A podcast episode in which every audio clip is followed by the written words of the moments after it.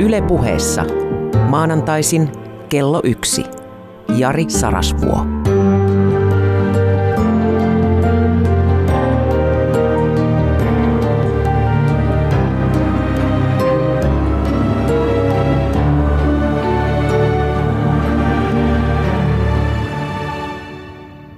Rakas ystävä. Kerran aloitin tämän lähetyksen sanomalla ystävä. Ja tuli välitön vastareaktio, että mitä on tapahtunut välillämme, kun en enää aloita sanomalla rakas ystävä. Yritän pysyä tässä tervehdys- ja puhuttelumuodossa. Rakas ystävä. Hei, hyvää Minna Kantin päivän aattoa. Huomenna on Minna Kantin päivä. Huomenna tiistaina. Tänään puhutaan ihmiskunnan historian tärkeimmästä liikkeestä, tämmöisestä radikaalin tasa-arvon liikkeestä, joka on monille karvoja pystyy nostattavasti nimetty ihan syystäkin feminismiksi. Feminismi. Radikaali tasa-arvo. Miten niin ihmiskunnan historian tärkein liike?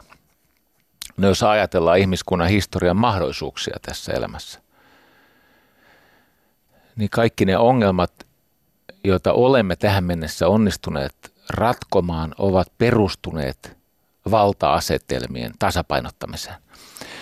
Ja ne eksistentialistiset murheet, joita edessämme on, niin kyllä ne edellyttävät radikaalin tasa-arvon edistämistä.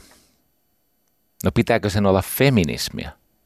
Tämä on iso kysymys ainakin tämän lähetyksen ajan verran, niin olen sitä mieltä, että feminismi on ihan, ihan kelpo tapa lähestyä tätä radikaalia tasa-arvoa. Siis ajatusta siitä, että valta-asemasta riippumatta niitä lähtökohtia ja myös lopputulemia on hyvä pyrkiä tasottamaan, jotta kaikkien potentiaali tulee täysimääräisesti käyttöön myös niiden, joilla menee todella hyvin, jotka ovat etuoikeutettuja.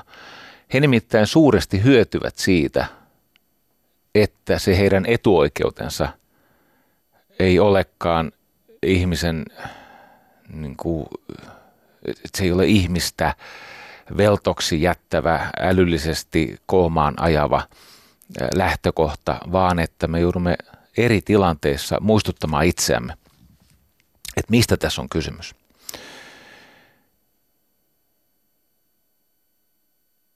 pakko vetää sitaatti, joka on mun mielestä siinä määrin nerokas, että tapojeni mukaisesti tuun toistamaan sen.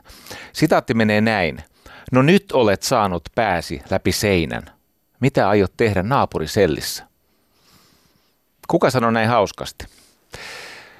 Se on tämmöinen ikänsä vastakarvan silittänyt ja käsittämättömästi omaa teloitustaan pakenemaan onnistunut kahvila-intellektuelli – hän on tämmöinen ilkikurisesti ketkettyjä totuuksia tarkastanut Stanislav Jertsi Lek.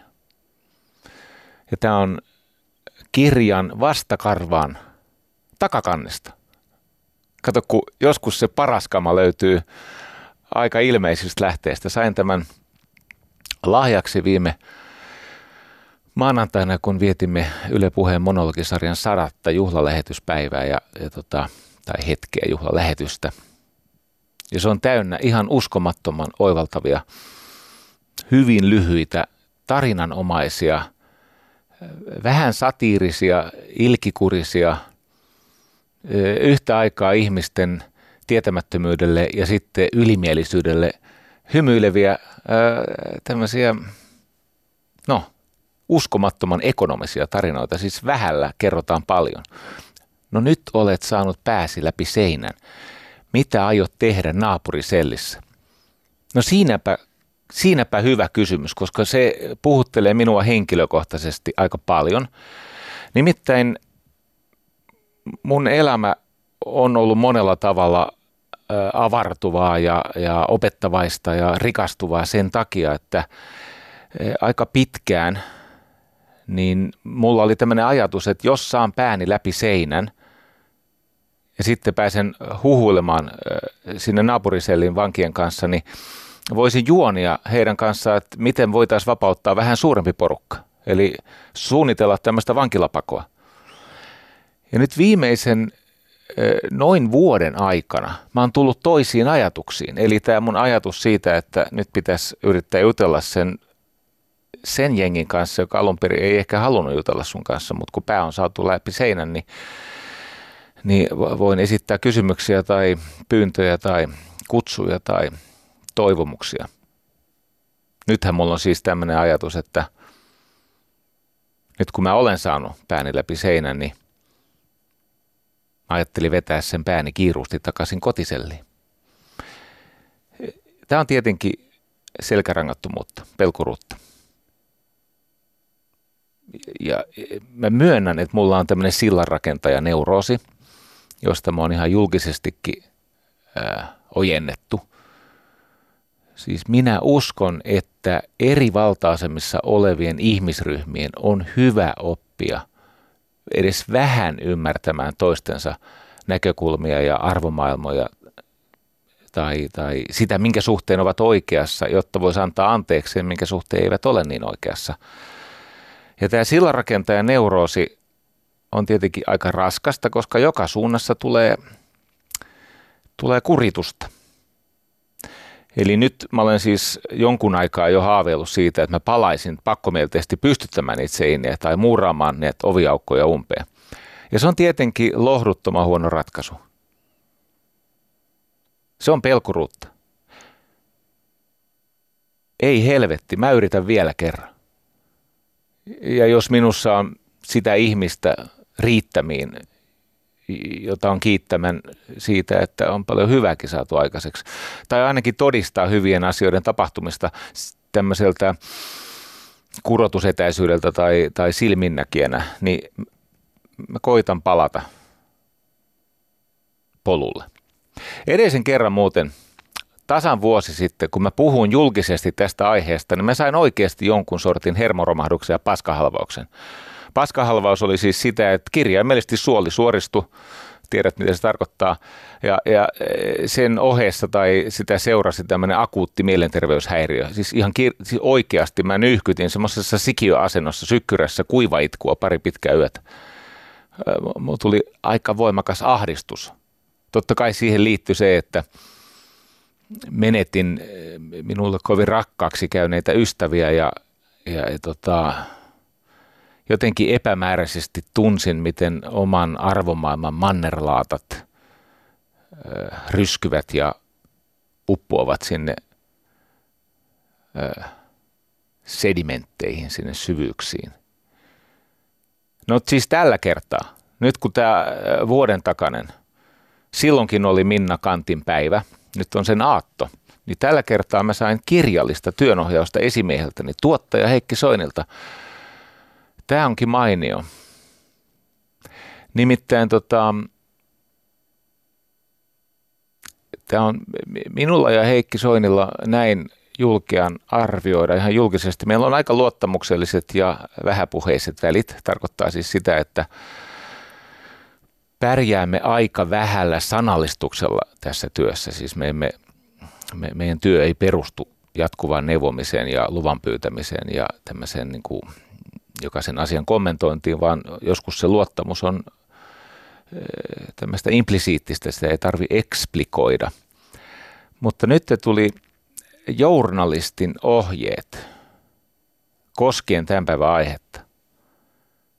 Ja erityisesti, paitsi siis ylipäänsä minun on asemani vuoksi muistutettava sinua journalistin ohjeesta ja erityisesti seuraavista kohdista, on siis kirjallista.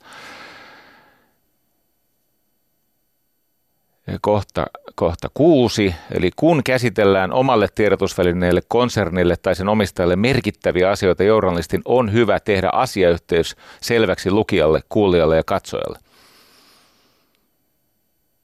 Joo. Me ollaan nyt Yleisradiossa. Tämä tämän päivän teema koskettaa suurta osin Yleisradiota. Onko selvä? Tämä ohje on laadittu semmoisia tilanteita varten, jossa saatetaan epäillä sitä, että toimittaja esimerkiksi koettaa saattaa työnantajansa vähän parempaan julkiseen valoon kuin mitä, mistä on kysymys. Nyt on kysymys itse asiassa ei suorastaan päinvastaisesta, mutta ei ainakaan siitä, että mä valkopesisin yleisradiota. Mutta ihan hyvä ohje, kiitos tästä. Sitten kohta 11. Yleisön on voitava erottaa tosiasiat mielipiteestä ja sepitteellisestä aineistosta. No juuri tähän pyritään tänään. Siis itse asiassa tämä ohje, jos tätä noudattaisi laajemminkin toimituksissa, erityisesti vaikkapa Yleisradiossa, että ne sepitteelliset fabuloivat tarinoivat ne, ne, ne osat, missä mielipide naamioidaan narraation kautta tosiasiaksi, niin jos niistä pystyy jonkin verran pidättäytymään tai ottamaan etäisyyttä, niin tulee parempia juttuja. Mutta samaa mieltä saamastani työnohjauksesta. Ja sitten erittäin tärkeä kohta, kohta 12. Tietolähteisiin on suhtauduttava kriittisesti. Erityisen tärkeää se on kiistanalaisissa asioissa, koska tietolähteellä voi olla hyötymis- tai vahingoittamistarkoitus. No kidding, Dick Tracy. Kyllä, joo. Joskus olisi kiva avata, miten hyvä mun elämä noin niin kuin puitteiltaan ja ihmissuhteeltaan ja tämmöiseltä tietynlaiselta syvärikkaudeltaan on. Ja sitten heti perään todeta tämä mun vakiintunut käsitykseni, että kuinka tässä näin kävi, näin paskalle jätkälle näin hyvin, niin se paljolti johtuu siitä, että minua opetti semmoinen hieman väkivaltainen akka, Mrs. Mary Maikka Laidis, yli 70V. Hän opetti ajattelemaan kriittisesti. Hänellä oli semmoinen viehättävä taipumus. Hän opetti siis journalismia minua tuolla Franklin Pierce Collegeissa. Kävin siellä yhden kurssin. E, jos syyllistyi velttoon ajatteluun tai e, tietolähteiden epäkriittiseen e, käsittelyyn, niin hän löi. Ei se missään tuntunut, kun hän painoi alle 40 kiloa, jos unohtui se paksu avainnippu pois jakun taskusta. Mutta joskus, kun se lyöminen, kun se oli niin semmoista hentoa, kun hän niillä reumaattisilla rystysillään kopautti, jos ajatteli laiskasti, kirjoitti eh, journalismin eh, niin kuin sakramenttien vastaisesti. Sitten jos ei se kopautus tehonnut, hän heitti semmoisella bauksiitti tuhkakupilla, joka saattoi olla täynnä, eikö niin, tupakan tuhkaa ja natsoja. Joo, Juma, että me rakastettiin häntä. Halusimme olla hänen ankaruutensa arvoisia. Uskon tähän. Nämä on hyvät no- neuvot. Ja sitten on vielä kohta 35. Ja tämä onkin relevantti. On nämä kaikki relevantteja.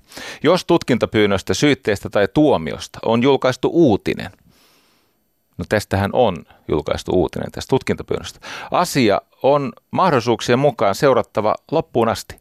Sitä tässä juuri tehdään. Mutta Oikeudenkäynnin aikana ei pidä asiattomasti pyrkiä vaikuttamaan tuomioistuimen ratkaisuihin eikä ottaa ennakolta kantaa syyllisyyteen. Erityisesti tästä kohdasta, tämähän on Heikki Soinen minulle lähettämässä kirjallisessa työnohjauksessa boldattu. Vastasin hänelle vapaamuotoisesti ja kiitin häntä tästä.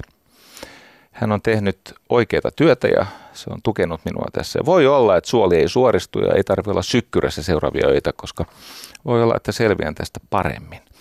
Tämä on hyvä.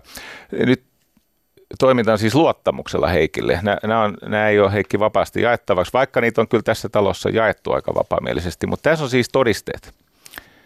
Et, e, siinä on 27 sivua, e, yli 20 ihmisen tämmöinen niin kuin,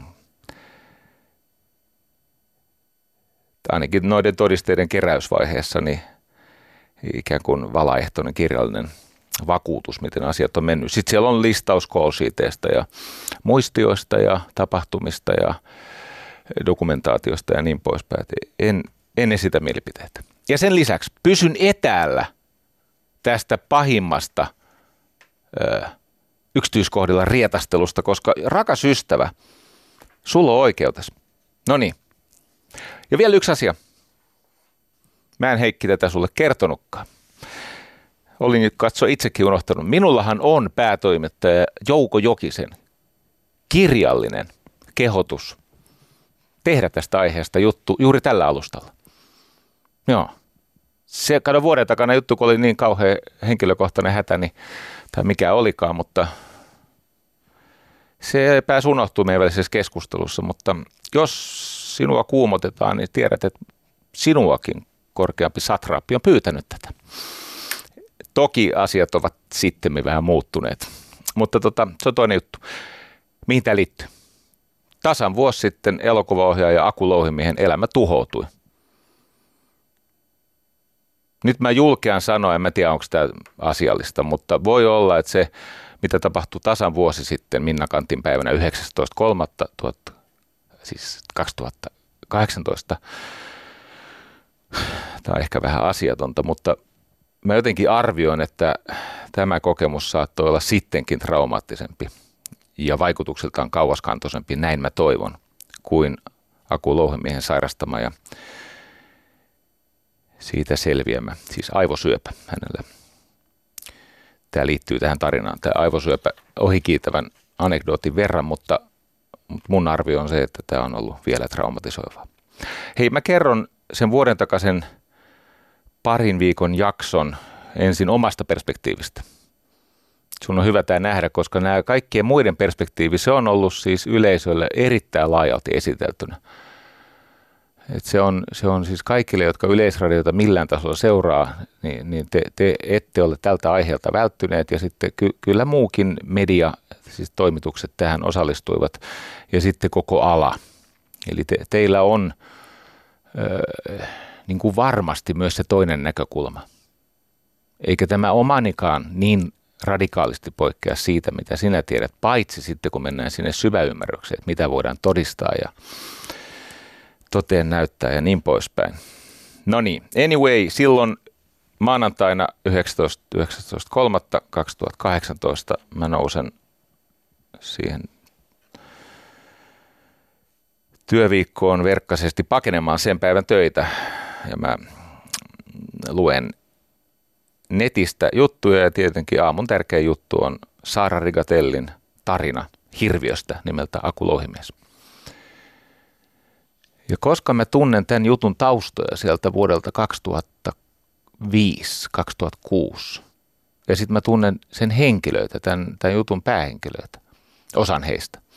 Osan tunnen aika hyvinkin, osan tunnen sillä tavalla ohuesti.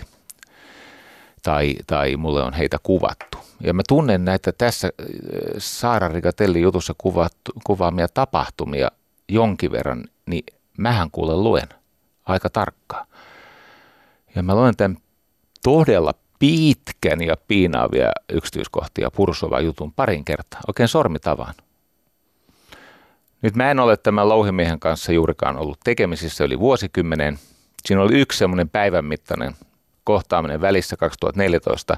Hän nimittäin ohjasi minua yhden päivän verran. Se oli, mutta ei se ollut muuta kuin yksi pitkä ja kuormittavuudessa No se oli kuormittava, mutta se oli hyvin kiinnostava päivä olla, olla tota ohjaajan objektina. Eikä siitä sen enempää. Ja, ja toki mä oon seurannut Louhimiehen uraa intensiivisesti ää, ajasta ennen tätä palkittua pahamaa elokuvaa. S- silloin mä olin vähän niin kuin jollakin tasolla, en nyt sentään siis mukana, mutta no, sanotaan, että lähemmäksi mä pääsin, kun keskimääräinen elokuvakriitikko, vaikka siellä Suomen Kuvalehdessä, että kyllä ky, ky, ky, mua vihittiin siihen itse pahamaa elokuvan prosessiin, ei, ei, ei ainoastaan niin kuin louhimiehen taholta, vaan myöskin näyttelijöiden taholta. Mutta mä seurasin jo sitä legendaarista irtiottoja-sarjaa. Ja se johtuu siitä, että he väittivät, että sen irtiottoja-sarjan tämä missä Paavo Westerberg näytteli tämän yrityksen vetäjän. Se, se on, olisi saanut vaikutteita e, omasta yrityksestäni. Kenties. Siinä oli samankaltaisuuksia. Tietenkin täytyy sanoa, että vähän ehkä meni pastisiin puolelle, mutta antaa mennä. No niin. Luen sitä regatelle juttuja ja mä tajuan, että kaverin elämä tuhoutuu. Sitten mä en osaa tässäkään vieläkään vuoden kuluttua selittää, että minkä ihmeen takia mun tarvitsi soittaa. Ehkä se oli joku myötätunto tai siis e, ei ollut halua päästä närkkimään sitä tragediaa. Mulla on johtuen työstäni, mulla on näitä ihan tarpeeksi ja, ja, ja hyvin tunnetut henkilöt jakaa mulle yksityisasioita, eikä mulla ei ole siihen liittyvää erityistä tämmöistä e, ruokahalua Tämä on erikoista, mä en pysty kertoa, miksi mä soitin. mä siis pidin sitä juttua ansiokkaana ja, ja perusteltuna ja, ja sen verran tunsin Akua ja hänen lähimpien työtovereidensa kokemuksia hänestä, että mä tajusin, että okei, enpä olisi uskonut ikinä, en olisi uskonut, että se on tota, mutta ei se nyt ollut mahdotonta kuvitella, kun tunsin. No niin, soita, mutta numero ei saada yhteyttä ja mä ajattelin, että no ei tietenkään, koska se, siis, se on niin sanotusti häipynyt off the grid, niin kuin sanotaan. Mutta kun mä tunnen myös Aku Louhimiehen ex-vaimon Laura Malmivaaran, tosin ihan eri kautta, ja hänenkin kanssaan välit on läheiset ja luottamukselliset, niin mä soitan Lauralle. Ja Laura sanoi, että hei, Aku on lentokoneessa, se lentää Los Angelesista Helsinkiin, se ei ole nukkunut viikkoon, Aku ei voi hyvin. No ei varmaan.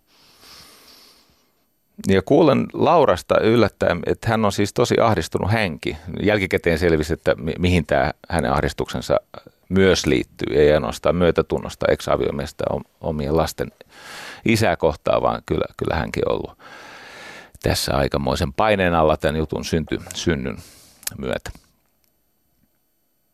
No jaa. Mä sanoin, että pyydä Aku soittamaan, jos jaksaa ja kykenee koska me tiedän, että Aku on menossa sinne TV1 puoli yhdeksän pääuutislähetykseen ja sitä seuraavaan sitten A-studio suoraan lähetykseen. No mä ajattelin, että no, mulla oli tämmöinen ajatus, että, että mä ainakin voisin antaa neuvoksen, että pyydän nyt oikeasti anteeksi, siis suoraan anteeksi, selväsanaisesti, ilman mitään varauksia. Ei, ei siis mitään, olen pahoillani, jos. Se ei riitä nyt. No sitten mä luen sen jutun taas, vielä kerran – ja kyllä mä siihen jutun, jotenkin siihen tarinaan menen aika lailla mukaan. Mä uskon sen premissin paikkansa pitävyyteen. Siinä on muutama kohta, mitkä mä tiedän ihan terveen järjen ja alan tuntemuksen perusteella, että näin ei ole tapahtunut. Tämä ei ole uskottavaa, mutta no, kaikkihan me dramatisoimme asioita, eikä siinä nyt ole semmoista. Mutta mä ostan sen perusnarratiivin. Osa niistä tarinoista on oikeasti absurdeja, uskottavuuden rajamailla tai sen ulkopuolella. Osa on ahdistavia ja se tendenssi, siinä jutussa on siis ilmiselvä tarve osoittaa jotain. Mutta eihän koskaan tämmöinen voi olla vailla pohjaa täysin. E, tota, no, tarina on musta väkevä ja yksityiskohtainen. Kamalan pitkä ja lu- lukeminen tuottaa pahoinvointi. Mä että on, on, on eri, siis eikö näin kovista aineksista olisi saanut napakampaa juttua? Se, se on musta erikoinen. No niin, sitten puhelin soi ja siellä on louhimies ja sanoo, että hei, Jari, mä oon elämäni toiseksi pahimmassa, pahimmassa paikassa. Toiseksi pahin viittaa siihen, että se pahin oli varmaan se aivosyöpä. No sitten mä annan tämän neuvon, että hei nyt kun sä menet sinne pääuutislähetykseen ja A-studioon, niin pyydät suoraan anteeksi ilman mitään kiemurteluita. Ja sitten me jutellaan ehkä semmoinen puolitoista tuntia puhelimessa. Nyt mä katson ne illan Ylen lähetykset ja mä kyllä muuten vetää lujaa. Aika iso instituutio. Tässä on toi ihminen, että se, se on niin kuin järjemmällä mahdollisella niin kuin mediavoimalla todetaan siis suorassa lähetyksessä pahaksi. Ja, ja sitten siinä on leikattu semmoinen erikoinen potpurri niistä kaikkien vastenmielisimmistä kohdista Akulohemiehen tuotannossa ja, ja siitä on tietenkin se vaikutelma on ihan siis kammottava. No sit siinä on muutama kohta, että mä tiedän, että nyt ollaan muuten muunnellun totuuden alueella. Että sori, näin se ei mennyt. Mutta okei, okay. se... Äh, tajuan tämän sentimentin. Ja kun tätä on edeltänyt viikkoja jatkunut julkinen ja puolijulkinen ja salainen ihmettely, että missä on meidän iso miituu-keissi. Että meille ei riitä nämä Panu Rajalat ja Lauri Törhöset, nämä on eläkeläisiä ja Toni Metsäke toi riitä, se on iskelmälaulaja ja, ja, ja se on vaan vongannut tai, tai että et me tarvitaan joku, siis, siis äh, 16.3. Äh, must read tota, mediassa siis Anne Moilanen julkaisi erittäin ansiokkaan jutun sinänsä, mutta missä hän toistuvasti pohti, että, että se on jossakin se iso juttu vielä.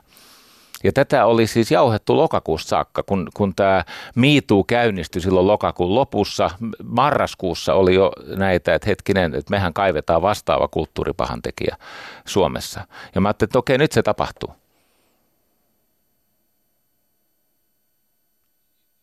Sitten siinä on jotain, mikä musta rupeaa vaikuttaa aika erikoiselta. No sitten me sovitaan siinä iltana, että seuraavan päivän tämä louhimies viettää kotona Kauniasessa. Ja ajattelin, että nyt jos se tulee tänne vapaaehtoisesti, niin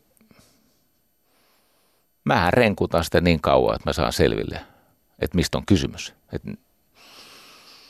tiedätkö, rakas ystävä, mulla on musta manipulaatiossa. Mä, mä tiedän, miten ihmiset valehtelee ja keksii muistoja ja taitavasti unohtaa ja satuilee ja, ja dramatisoi ja korostaa ja antaa ymmärtää, että totta kai kun muakin tässä matkan varrella useita kertoja aika siltä jopa välillä alentuvasti muka varoitettiin, että sinä et ymmärrä, miten manipulatiivinen ja taitava Aku Louhimies on. No onhan hän. Mutta ei hän ole tehnyt sitä, mitä mä oon tehnyt 30 vuotta. Hän on ohjannut elokuvia. Mäkin ohjaan elokuvia, mutta niiden tämä teatteri se, se, se media on vähän toisenlainen. No niin. Sitten kerätään faktoja ja testataan muistikuvia ja jankutetaan ja tarkistetaan faktoja ja tarkistetaan päivämääriä ja soitetaan ja pyydetään todisteita ja päivä on pitkä ja mun alkuperäinen tarkoitus oli saada akulouhimies hyväksymään, mitä on tapahtunut, koska sillä voi olla siis ihmisen hyvinvoinnin ja tervehtymisen loppuelämän kannalta valtava vaikutus, että tunnustaa, tunnustaa rikoksensa. Mä, mä ajattelin siinä vaiheessa, että se antautuminen, että se suojelee loppuelämää. Sitten se rupesi tulee tämmöinen, että tietsä Jari, mä en voi tunnustaa asioita, joita ei ole tapahtunut. Tai mä en voi tunnustaa asioita, jotka mä pystyn näyttämään, että ne on mennyt eri tavalla. Sitten mä vaan jatkan poraamista. Juu, juu, et tietenkään, mutta no, samaan aikaan se rumpu tuli, ei se ainoastaan tapahdu siellä kauniasti kirjastossa, se tulee joka suunnasta ja se, se puhelin soi ihan taukoamatta ja tekstiä tulee ja akun vointi alkaa heiketä. Suurimman osa ajasta siitä tiistaista, niin äijä makaa kirjaston lattialla. Se ei pysy tuolissakaan enää. Se siis kirjallisesti putoaa. Ja mä oon niin mulkku, että mä painan menemään. Mä nyt päättelen, että ei se limppu lakkaa lyömästä nyt just nyt, niin katsotaan mitä tapahtuu.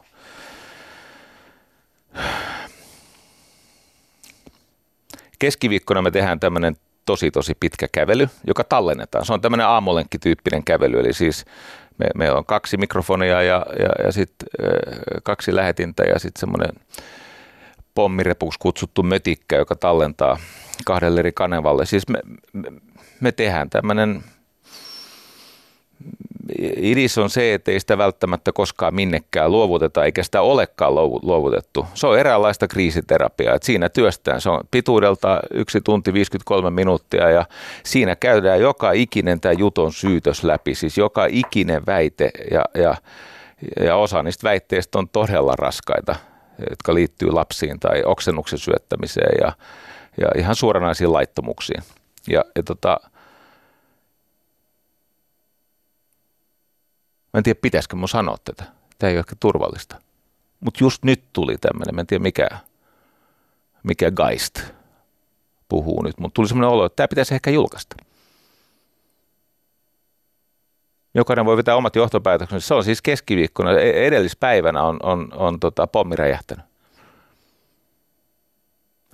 Et joka näyttää, että joo joo, mutta kun se on niin taitava ja se on sitä ja se on tätä ja se, se on, se on se, mä en viitti sanoa niitä sanoja, millä häntä on kuvattu. Mutta eihän mun seurassa ole niin ylivoimainen. Anteeksi, mä sanon tämän. Tiedätkö, jos mulla on ollut kaksi päivää niin kuin vapaa tämmöinen jyystämistilaisuus, niin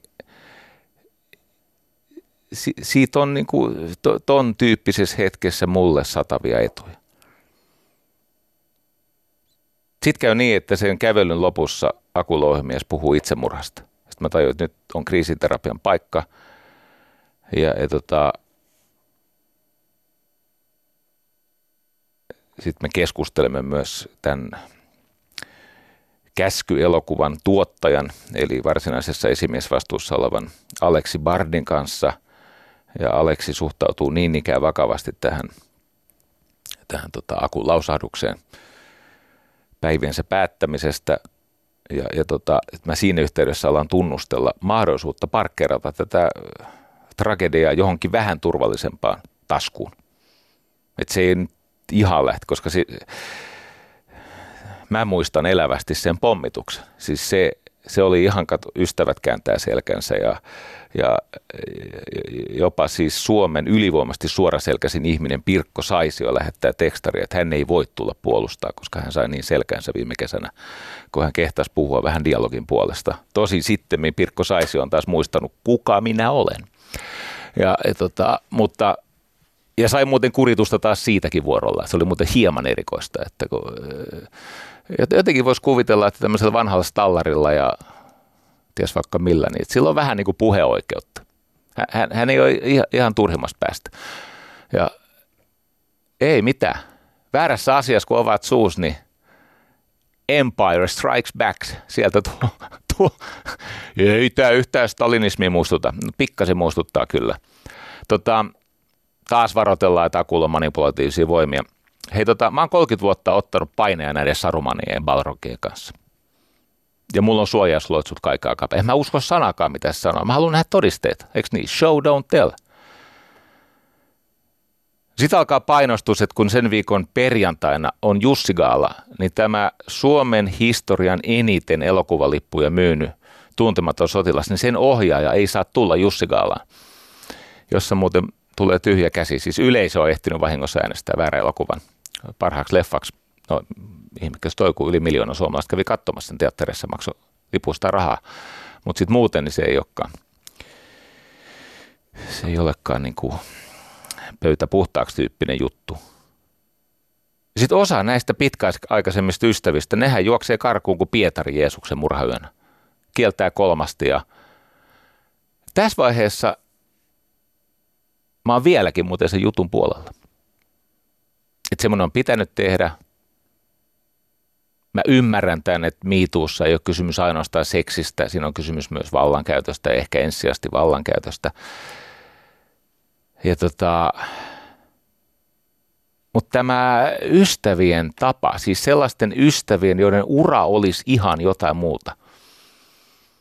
Siellä on semmoisia ihmisiä, jotka on mun ystäviä – joiden kanssa mä, mä muuten harvoin tappelen, siis huutotappelen mun ystävien kanssa, mutta muun muassa Antero Vartijan kanssa on tullut kotisaaressa huudettua siis kilpaa laiturilla alasti. Hyvä, ettei kikkelit kolissu yhteen, kun oltiin siellä. Meitä sitoo yhteen arvomaailma, mutta mä olin vähän kuumana tästä.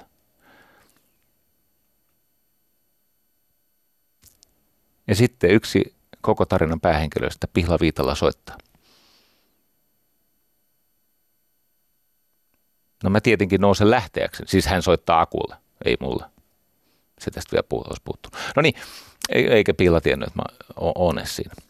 Mutta kun mä näen, että t- tulee tämmöinen kriittinen äh, sisällöltä arkaluotoinen puhelu, niin mä nousen lähteäkseen. Minkä takia? No se on mun ammattiin liittyvä juttu. Me tehdään tämmöistä. Mutta Aku viittaa istumaan ja sitten mä jään sinne kirjastoon ja todistan tämmöistä itkusta puhelua, jossa Aku pyytelee anteeksi ja taas kohta makaa lattialla. Ensin menee ihan koukkuun tuolella ja sitten putoo siitä polville. Ja, mutta vaikka mä en niitä pihlan puheenvuoroja kuule, jotenkin mä näen, että siellä on kuitenkin yksi ihminen, kenen kanssa on jaettu yhteistä elämää ja tehty isoja juttuja yhdessä ja toivottu, että se jatkuu. Siellä on yksi ihminen, joka niin kuin suhtautuu ihmisenä. Mun tulee tosi hyvä mieli siitä. Se on mulle semmoinen liikuttava hetki ja tämän takia mä olin onnellinen, että mä näin, näin sen hetken. Tämä on tietenkin pitkä pohjustus siihen, että tästä tarinasta tulee käänne. Mutta tällaista se on, kun antaa vapaat kädet. Siis olen toistaiseksi totellut esimieheni journalistisia ohjeet, koska mikään tästä ei, ei ole varsinaisesti mielipide tai sepite. Nämä, nämä voidaan osoittaa toteen, eikä myöskään jatkossa. Torstaina louhimiehen on määrä mennä Enbuskeveitolla Salminen showhun, mutta kun ohjaajan olo huononee ja hän menee sinne kriisiterapiaan, hän saa siihen kriisiterapiaan, muistaa, että keskiviikkona on puhuttu itsemurhasta, niin Aku soittaa mulle matkalla kriisiterapeut Jari, kun sä tunnet Tuomaksen, sen Enbusken, voitko mitenkään soittaa sinne, että hän on kriisiterapiassa, hän ei voi tulla. Että hän voisi tulla ensi torstaina, viikon kuluttua, jos henki, tai hän uskoo siinä vaiheessa, että henki taas kulkisi vähän paremmin. Mä sanon, why not? Mä voin tehdä tämän palveluksen. Mä soitan, mä pyydän Tuomakselta luottamuksellisuutta ilman muuta, kaveri on pitänyt sanansa, ja mä avaan tämän, nyt on niin, että se ei pääse sinne lähetykseen. No sen kyseisen illan lähetyksessä niin ikään ystäväkseni lukemani siis ihminen, jonka kanssa mä oon voittanut Venlan, jonka kanssa on tehty yhtä sun toista kanssa.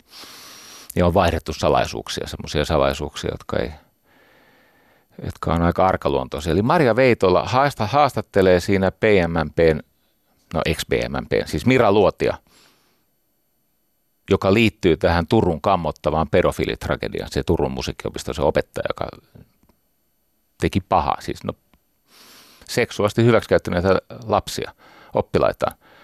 Ja sitten Maria sanoo siinä, että tässä Turun kammottavassa pedofilitapauksessa ja Aku Louhimien tapauksessa on paljon samaa. Mä sanoin, mitä? Nyt siis rikatelijutussa ei ole syytetty seksuaalisesta häirinnästä eikä, eikä mistään tämmöisestä niin kuin raiskaamisesta ja tämän tyyppisistä asioista, puhumattakaan, että olisi lapsiin sekannuttu. Ja nyt pohjalla on se, että mä olen välittänyt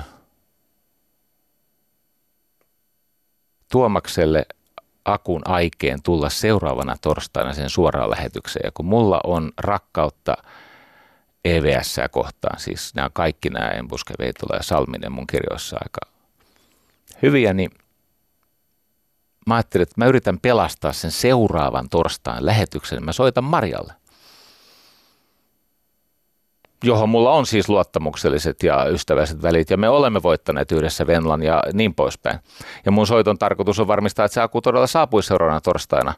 Ja sitten mä totean omana kantanani, varmaan oman tyyliinikin, että se Turun törkeä pedofiilitapaus ja louhimiehen ohjaustyyli, johon oltiin toki niin kovin tyytyväisiä vuosikymmen sitten, itse kukin näistä matkustivat yhdessä ja olivat yhdessä ja tekivät yhdessä ja se, siellä, ne on tallessa kaikki nämä viestit, mitä ihmiset on lähetellyt toinen toisilleen. No niin, vuosikymmen sitten se oli hyvä, tai 20 vuotta sitten se oli hyvä, nyt se on moitittavaa. No, 2018 lasein, niin moni 2006, 2000 jotain tapahtuma näyttää erilaiselta. I agree. Mutta itse tästä Rigatelli jutusta alkaa ilmetä yhtä sun toista. että mä päätän tehdä siitä semmoisen niin kuin julkaistavan aamulenkin podcastin. Sitten mä juttelen lisää tuottaja Aleksi Bardin kanssa ja tähän liittyy tämä mun ihme neuroosi rakentaa niitä siltoja. Ja Aleksi Bardi ehdottaa minulle soittoa Pihla Viitalalle. Se tulee sieltä. No sitten on tämä kammottava Jussi Gaala, missä Aku myös minun painostuksesta ja Tekirin ja feministisen puolueen puheenjohtaja Katju Aron, joka Akun sisko. Joukko eri ihmisiä ajo Akua pyytämään ehdoittaa anteeksi ja niin poispäin. Jälkikäteen en tiedä, toimisinko samalla tavalla, mutta silloin katsoin, että siinä edistetään suurempaa yhteistä hyvää ja ennen kaikkea suojellaan yhtä ihmistä. Yhtä kaikki, se oli, ja se oli siis se Jussi Gaala oli ihan hirveä. Tuhat ihmistä paikalla paheksuu yhtä ihmistä jopa niin, että siellä oli peloteltu. Siis, se, siis Akun oma tuotantoyhtiö painosti, että sä et saa tulla paikalle, että me päästään lavalle. Jesus Christ. Sä et saa tulla paikalle, koska muuten siellä masinoidaan ulosmarssi. Meillä on yksi ihminen vastaan tuhat ammattilasta, jotka on kaikki tehnyt täysin selväksi, että kun siellä sanottiin, että niin osaa kyllä elokuvasäätiöltä apua hakea, mutta kokonaan eri asia on, mitä elokuvasäätiö päättää, jos apurahaa hakee ohjaaja tai semmoinen hankemisohjaaja, louhimies. No niin, joka tapauksessa Bardi ehdottaa, että mä soitan Viitalalle, sunnuntai-iltana mä soitan. Se menee mukavasti se puhelu. Ja mä kerron siinä puhelussa Pihlalle mun aikeesta kiittää häntä hänen soittonsa keskiviikko, siis kun hän soitti Akulle. Mä, sa- mä että mun soiton yksi tarkoitus on se, että mä oon aikeessa tehdä podcastin tästä. Ja mä aion kiittää sinua siitä, että sä poikkeat näistä kaikista muista. Ei mitään ongelmaa. Sitten me keskustellaan Pihla-aloitteesta yksityiselämään kuuluvista asioista, joiden referointi mutta ei kuulu tähän hetkeen. Rakas ystävä siellä jossakin, sori nyt vaan, kaikki ei kuulu sulle. Ja sitten kokenut kuolleen, niin mun puhelulla on todistaja. Ja sitten mä teen siinä aamullekin podcastin. Ja mä toistan sen viikon ajan ylläpitämäni, siis mä oon viikon ajan ylläpitänyt sitä sentimenttiä, että se juttu on ansiokas vaivalla tehty ja niin poispäin. No niin, sitten jotain tapahtui. Se tuulen suunta, jotain muuttui, tuulen suunta kääntyi. Mä aloin saada painostusta. Tosi ku, yhtäkkiä se kohdistui minuun, eikä vähiten Saara Rikatellilta. Ja täytyy nyt sanoa tämmöinen juttu, Saara. Tota, se, että sä julkisesti Twitterissä esität perättömiä juoruja minusta ja mun toiminnasta, josta varmasti jää kiinni. Sata varmasti jää kiinni, kun siitä on todisteet.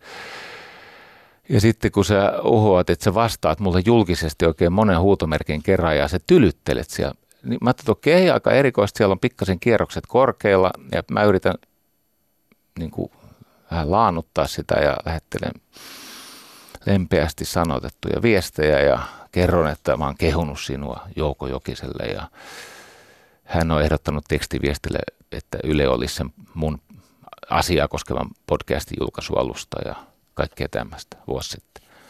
Ja, ja sitten sieltä rupeaa tulemaan niin kuin lisää. Että nämä hänen arvostamat ylekollegat, joiden muuten käyttäytyminen heikompaa työkaveria kohtaan tunnetaan tässä talossa. Tukkaa mun luokse siitä tulee erilaista. Se voi olla eheyttävä kokemus. Ne on satuillut. Sitten edelleen tämmöistä, niin että et koska, mä rupesin miettimään, että mä oon yli 30 vuotta ollut jutuissa mukana. Koska minä olen saanut näin niin kuin valtavaa instituutiota edustavalta avainhenkilöltä, jota vielä on kiitelty, tämmöistä Siis ihmeellistä uhkailun sekasta painostusta. Ja sitten alkaa paljastua, että tota, siellähän ollaan tällä tavalla äh, mielenkiintoisella tavalla yhteydessä Maria Veitolaan ja Paavo Westerbergiin ja että ikään kuin tässä sinä olisit jotenkin siis moitteen kohteena – että ikään kuin sun työtä olisi joku lähtenyt arvostelemaan. Ja tässä on tämmöisiä pitkiä listoja, joista sä vaadit mun oikaisua. Okei, okay. no haluatko todella jatkaa näiden kaikkien yksityiskohtien läpikäyntyä julkisesti?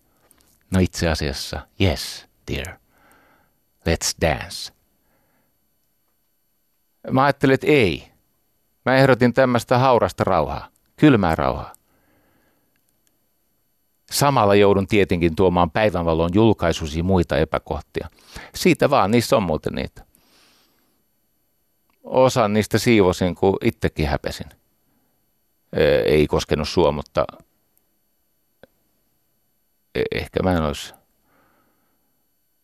ehkä mä en olisi ihan, ihan niin kuin kaikissa asioissa mun olisi tarvinnut nimeltä mainita. Ja Sitten tulee Pihlaviitalta tekstiviesti. Uhkaus tutkintapyynnöstä. Mä luen tämän tekstiviestin. Juttelin poliisin kanssa julkaisemastasi podcastista. Poliisin mukaan se, että olet kuunnellut minun tietämättäni yksityistä puheluani Akun kanssa, täyttää rikoslaki 24 pykälän tunnusmerkit salakuuntelusta. Jos vastaavaa tulee vielä ilmi, teen poliisille tutkintapyynnön. Pihla, mä soitin sulle sen takia, että mä halusin kertoa, että mä olen aikeessa kiittää sua siitä, että sä oot soittanut Akulle. Mä en ole kuullut teidän puhelua muutoin kuin olemalla samassa huoneessa. Nyt jokainen voi muuten siellä kotona miettiä, että kuinka monta kertaa olen ollut samassa huoneessa, kun joku puhuu jonkun kanssa. Ei ne ole salakuuntelua. Eikä mulla ole 30 vuoteen käynyt niin, että joku ihminen, jolta mä pyydän luottamusta, vuotaa sen ihmiselle, joka myllyttää tuolla. Sitten rupesi tulee tämmöisiä ihan pimeitä väitteitä, jotka on myöhemmin päässyt oikein kirjaan tietenkin kirjailijana Heidi Linden sieltä rupesi tulee tämmöisiä, että puolet näistä asianosaisista naisista on saanut multa jonkun painostussoiton. Että mä soittelen näitä naisia läpi ja puolet niistä naisista on saanut multa puhelun. Paska. Sori, yksi puhelu.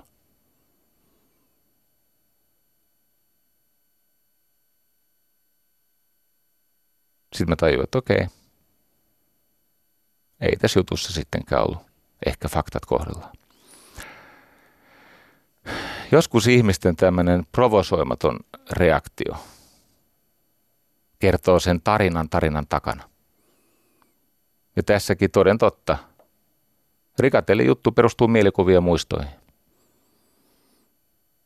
Ja sitten on parikymmentä ihmistä, jolla on, jolla on tota, dokumentaatio siitä, että näin ei ehkä tapahtunutkaan. Tai ovat valmiit valaehtoisesti sen todistaa. Mä ajattelin, että ei tämä mua koske. Okei, kulttuuriväki on katalaa ja, ja sieltä tulisi siis jos jonkin näköistä häijylyä. Kansainvälisesti arvostettu ohjaaja varoittaa Akua minusta, että mun pyrkimys on hyötyä hänestä taloudellisesti. No, tämä nyt on lähinnä maksanut jotain. Sitten mä ajattelin, että ei tämä mun juttu. Mä pidän kiinni tästä ehdotuksestani Saaralle, että hauras linnarauha. Tietenkin mua hirvittää se, millaisessa maassa me eletään, millaisia ystäviä tuo kulttuuriväki on toinen toiselle. Kyllä te muuten olette oikeasti katalaa väkeä. Sori nyt vaan. Ky- no okei, okay, jossain uskonnollisissa yhteisöissä on samankaltaista, mutta tässä niin kuin normaalielämässä ei, ei ihan tuon mittaluokan niin kuin, kyllähän kaikki selkään pukottaa ja aina siellä on myös joskus siinä tikarissa omatkin sormenjäljet, mutta mutta tota, aika, aika villiksi meni. Miten tämä akun kävi? Se kävi helvetin huonosti. Sitten rupesi tulee, kato vuosia jatkunut yhteistyö ranskalaisen tuotantoyhtiön kanssa kaatui. Sieltä tuli vaan viesti, että Suomessa esiin tulleiden julkisuudessa esitettyjen asioiden takia me emme jatka tätä produktiota, joka oli niin kuin käytännössä jo esituotannossa. Ja sitten ruotsalainen TV-sarja, josta se ruotsalainen tuotantoyhtiö oli jo esittänyt tarjouksen Akun agentille, niin se kaadettiin. Se vaan todettiin, että ei tehäkään. Että okei, meillä on tarjous ulkona, mutta tämä uusi asia tarkoittaa tota mahdollisuutta päästä siitä tarjouksesta tulos. No sitten aina valmis Markus Selin yrittää kuitenkin vähän entistä ohjaajansa auttaa, niin hän tuottajana ajattelee, että no, kyllä se nyt vielä elokuvia osaa ohjata, vaikka maine on mennyt hän siis tarjoaa, Markus Selin tarjoaa tuotantoa, mutta elokuvasäätiö ilmoittaa ei tälle ohjaajalle. No niin, sieltähän se täytettiin se lupaus, mikä Jussi Kaalassa annettiin. Sitten tietenkin nämä tämmöiset puhetilaisuudet loppu kuin seinä ja, ja mainoselokuvat. Siellä on yksi mainoselokuva Merja Metsävaaran eräänlaiselta oppipuolelta Japilta, joka tiesi asioiden taustan, niin hän on yhden mainoselokuvan ohjannut. Sitten meillä on Netflix, kaikkien aikojen suomalaislevitys. Idis olisi ollut nämä alkuperäisnäyttelijät, olisi dubannut englanniksi, se olisi ajettu Golden Globe-ehdokkuuteen, mutta sitten Netflixin edustaja Suomessa, niin sieltä tulee viesti lopulta, siis, tai ilmeisesti että Suomesta on lähtenyt, tai onkin lähtenyt, että tässä on tämmöinen ongelma. Niillä oli soppari siis tästä jakelusta. Se oli siis sovittu. Ja oli tarkoitus tehdä siis suomalaista elokuvahistoriaa. Suomalaiset näyttelijät olisi dubannut englanniksi oma juttusa ja vaihtoehdot on. joko sitä elokuvaa ei ikinä esitetä missään, piste, koska siitä on, eikö niin, soppari. Oikeudet on siirtynyt Netflixille. Ei koskaan missään. Tai sitten puretaan sopimus. No ymmärrettävästi tota, Aku sanoi, että mieluummin puretaan sopimus. Tai siis siihen liittyy tuotantoyhtiö, sitten siinä oli aikamoinen paine. Mutta missä tämä mun raja kulki? Miksi me palaan tähän aiheeseen? Ja kyllä me feminismiinkin päästään vielä. Mutta tämän jutun mä haluan käydä läpi. Koska näemmä hän ei saa missään muussa mediassa sellaista kohtelua, että hän olisi jotenkin niin kuin turvassa. Enkä mä ole sitä mieltä, en mä ole hänen puhemiehensä, mä en ole mitenkään hänellä töissä. Ja hän ansaitsee liian stressaavasta tyylistä moitteet ja totta kai siihen liittyy kaiken maailman kontrollointia ja erilaisia tapoja vaikuttaa se ihmisen tilaan, jotta voidaan ihan jälkikäteen arvioida, että ei, ei se mene hyvin. Mutta ei se silti tarkoita, että kaikki ne väitteet oksennusten syöttämisestä ja lasten stressaamisesta ja kaikista näistä traumatisoinneista, niin ei ne tainnut olla totta. Mun raja kulki siinä BBCissä. Mulla on tota, mulla on tämmönen Amerikkasta tullut, ei se ole Amerikkasta, se on, se on, se on itse asiassa Lontoosta tullut. BBCllä oli siis tämmöinen hanke kuin World on Fire, tai on vieläkin, ja ne oli tehnyt diilin Akun kanssa, tämän Richard Cookin kautta, joka on siis agentti siinä World of Fireissa, että, että tota, Aku ohjaa tämän Dunkirkin, Battle of Dunkirk, missä oli tämä Monti, Unbeatable, Unbearable. Ja tarkoitus on tehdä sen luokan TV-tuotanto, että se on, se on siis BBCn biggest budget television series in the history of the BBC. Ja kun ohjaisi sen seuraavan tai kakkosblokin. Ja sitten syyskuun 25. päivä. Siis tämä on mittaluokalta. BBC sanoi, että tästä tulee niin kuin isompi kuin The Crown tai Sherlock. Sitten tulee 25. päivä syyskuuta. Tota, Saara Rigatellilta yhteydenotto. Tai siis menee näin, että se tuotantoyhtiö on, on tähän Richard Cookiin 25. syyskuuta yhteydessä ja kertoo, että suomalainen journalisti on on tota, eli Sara Rigatelli on ollut yhteydessä ja halunnut tota, herättää vähän niin kuin tuotantoon liittyvää huolta koskien ohjaajaa BBCissä. Ja niin tämä louhimies eh, joutui astumaan alas, joka on tämmöinen eufemismi potkuille. Sitten mä ajattelin, että eihän tämä voi mennä näin, kun siinä välissä – se louhimies Parka pyysi, että jos Yleisradio voisi oikaista ne pahimmat kohdat. Eikö niin? Kun siellä on sellaisia kohtia, jotka on hänen loppuelämänsä maineen ja hyvinvoinnin ja työtilaisuuden ja läheisten hyvinvoinnin kannalta ihan kestämättömiä. Ja sitten hän pystyy osoittamaan, että on hyvä syy niin kuin vakavissaan väittää, että, että näin ei ole ehkä tapahtunut. Että se ei ole pelkkä sana vastaan sana tai muistikuva vastaan muistikuvaa, vaan siellä on sitten todistajia ja dokumentaatiota. Aku siis pyysi oikaisua, koska parikymmentä ihmistä todistaa ja, ja sitten siellä on oikeasti kuvatodisteita ja todisteita sun muita muistiotodisteita, että se rikatelli juttu on vahvasti väritetty. Se on harhaanjohtava ja monilta väitteiltä paikkansa pitämättä. Sori. Ja nyt tulee strategiaoppitunti – on käsittämättömän puusilmästä, että Yle kieltäytyy oikaisusta. No mä ymmärrän sekä, että Atte Jääskelän pelkää Aten kohtaloa, kun tämä on johtamattomassa tilassa tämä putiikki. Niin hei, meneköhän tämä nyt sen 35 pykälän? Ei mene, mutta tämä voi olla sen pykälän kuusi kannalta vähän kyselainen. Otetaan pikkasen valjaista kiinni, ettei tule lisää työnohjausta. Hei tota, ihan noin strategisesti, niin sehän olisi ollut viisastavaa julkaista, se oikaisu. Sitten se olisi ohi, eikö niin? No nyt sitten on mahdollisesti toimittu moitittavasti ja sitten on väitetty epätosia asioita sen oikaisupyynnön käsittelyn suhteen. Ja no nyt, nyt siitä on tutkintapyyntö. Ja koska olen uskollinen saamani työnohjauksen kohdan 35 suhteen – Vaikka se oikeusprosessi ei ole, taas se ei ole käynnistynyt vielä, se on vasta tutkintapyyntö, mutta ei mun tarvitse tästä tämän enempää. Se on Yle johdon oma asia. Ja nyt kaikesta tästä huolimatta. Okei. Siinä oli monella tavalla musta erittäin kummallisia kyseenalaisia vaiheita siinä. Ja totta kai mä oon tässä vähän niin kuin pidätellyt itse tarinaa mehukkaampi, eikä sua tarvitse rasittaa enempää, mutta silti, vaikka tässä ei ole kysymys seksuaalisesta häirinnästä, eikä varsinaisesti MeToo-liikkeeseen kuuluvasta jutusta,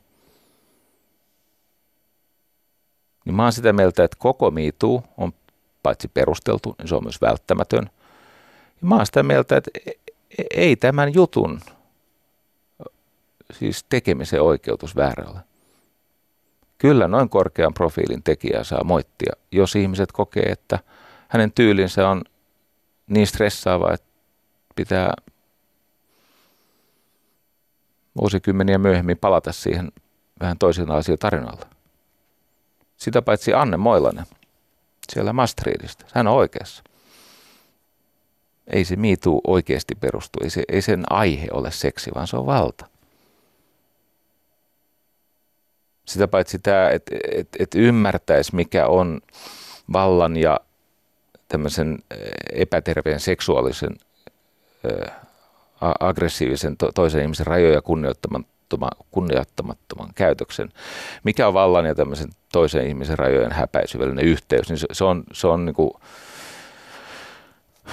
jos vaikka ensi vuosikymmenellä se voitaisiin ymmärtää ja tunnustaa, tämä on, tämä on todella hyvä. Se, se, mitä Tarana Burke siellä afroamerikkalaisten nuorten keskuudessa käynnisti ja sitten Alissa Milano siirsi MeToo-hashtagin tähän elokuva- ja kulttuurimaailmaan ja sitten levisi ympäri maailmaa. Se on, se on ehdottoman terveellinen juttu. Siis tietenkään toivoisi, että, että se olisi etikaltaan tämän luonteinen, mitä nyt on tapahtunut, mutta, mutta itse asia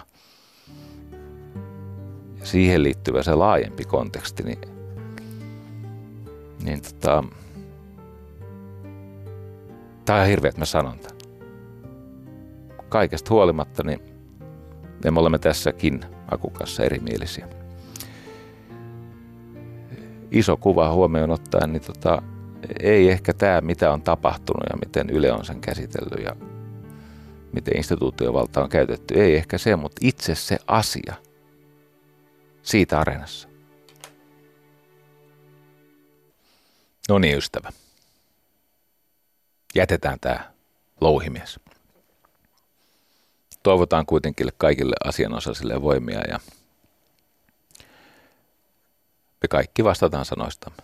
Minä omistani ja tämän myötä muuten menetin ystäviä, siis semmoisia ihmisiä, jotka kuvittelin, että jompikumpi meistä hautaa toisensa, että ollaan niin läheisiä. Ehkä se aiheutti sen hermoromahduksen sitten. Mä tajusin, että näin tässä käy. Mulla on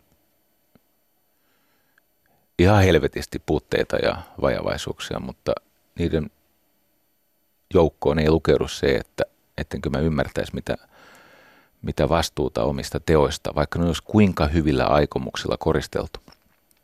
Totisesti tie helvettiin on, se on kivetty hyvillä aikomuksilla ja helvetin portin pielet on koristeltu hyvillä ideoilla. Ja, ja totta kai mä oon vastuussa siitä, mitä mä oon tehnyt ja maksan sen hinnan, mitä tästä kuuluu maksaa. Näin vuosi sitten ja näin nytkin.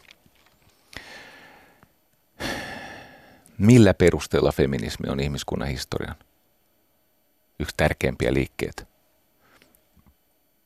Koska se liittyy tähän toiseuden näkemiseen, tutkimiseen ja toiseudesta johtuvan syrjäyttämisen tai toiseudessa syrjäytettyjen tukemiseen.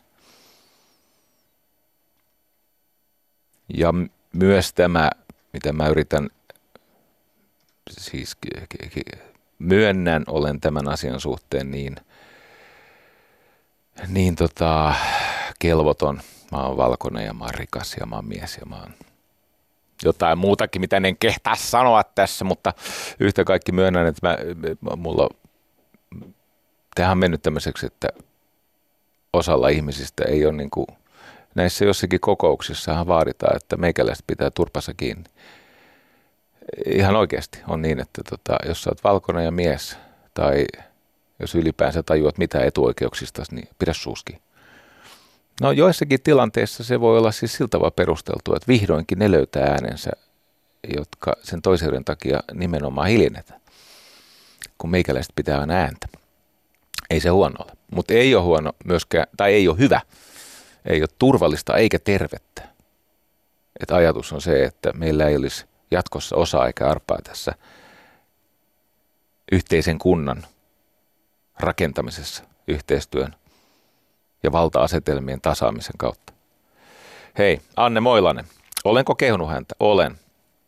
Tässä hänen Mastrid-jutussa, tämä oli siis pohjustus sille, että nyt esitän semmoisen oikein hennon kritiikin. Tästä tuolla täytyy muistaa, että mitä saa sanoa, mitä ei, mutta tarkka sitaatti. Miehet päivänne valta-asetelmassa, tai päivänne valta-asemassa alkavat olla luetut. En usko. Ikävä kyllä äh, kuvittelen patriarkaatin vahvemmaksi, kun se ei ehkä sitten kumminkaan muutamalla somekampanjalla mene ja vaikka saataisiin lakiakin tueksi ja, ja vaikka hyvällä tai siis omalla tunnolla varustetut ihmiset pääsisivät mukaan, niin ehkä ei sittenkään. Tämä, nyt kun jonkin verran tulee, esimerkiksi tämä Hanna Rosin The End of Men and the Rise of Women, siis tämä tunnelma on erittäin ongelmallinen. Tämä miehet päivänne valta-asemassa alkavat olla luetut. No ensinnäkin lause on sinänsä vähän kummallinen, että alkavat olla luetut, niin kuin kukaan meistä voisi ennustaa, mihin suuntaan tämä menee. Tuollahan on myöskin todella pelottavia vastaliikkeitä käynnissä. Tuolla on siis sellaisia eh, vastareaktioita käynnissä, että niitä pitää meidän yhteistuumin, vaikka olemmekin keskenämme eh, huonosti yhteensopivaa sukupuolta, mutta ja sitten mä en enää suostu. Mä löysin, tiedätkö, vuodelta 98 semmoisen lehtijutun, missä mä sydäntä särkevästi ehkä jopa vähän kyynellä silmin esitin. Ja mä, ja mä tiedän olleeni täysin tosissani yli vuosikymmenen ajan. Mä, mä sanoin, että mä olen feminismi, feministi. Mä olen fem, feministi. Ja nyt mä en tiedä, että uskallanko mä enää semmoista edes ajatella. Mä, mä oon siis tasa-arvon kannattaja, mutta, mutta onko mulla oikeutta edes käyttää semmoista sanaa, niin tässä on myöskin sellainen, että jos niitä litsareita jakelee liittolaisille tarpeeksi, niin osa liittolaisista ymmärtää ottaa etäisyyttä.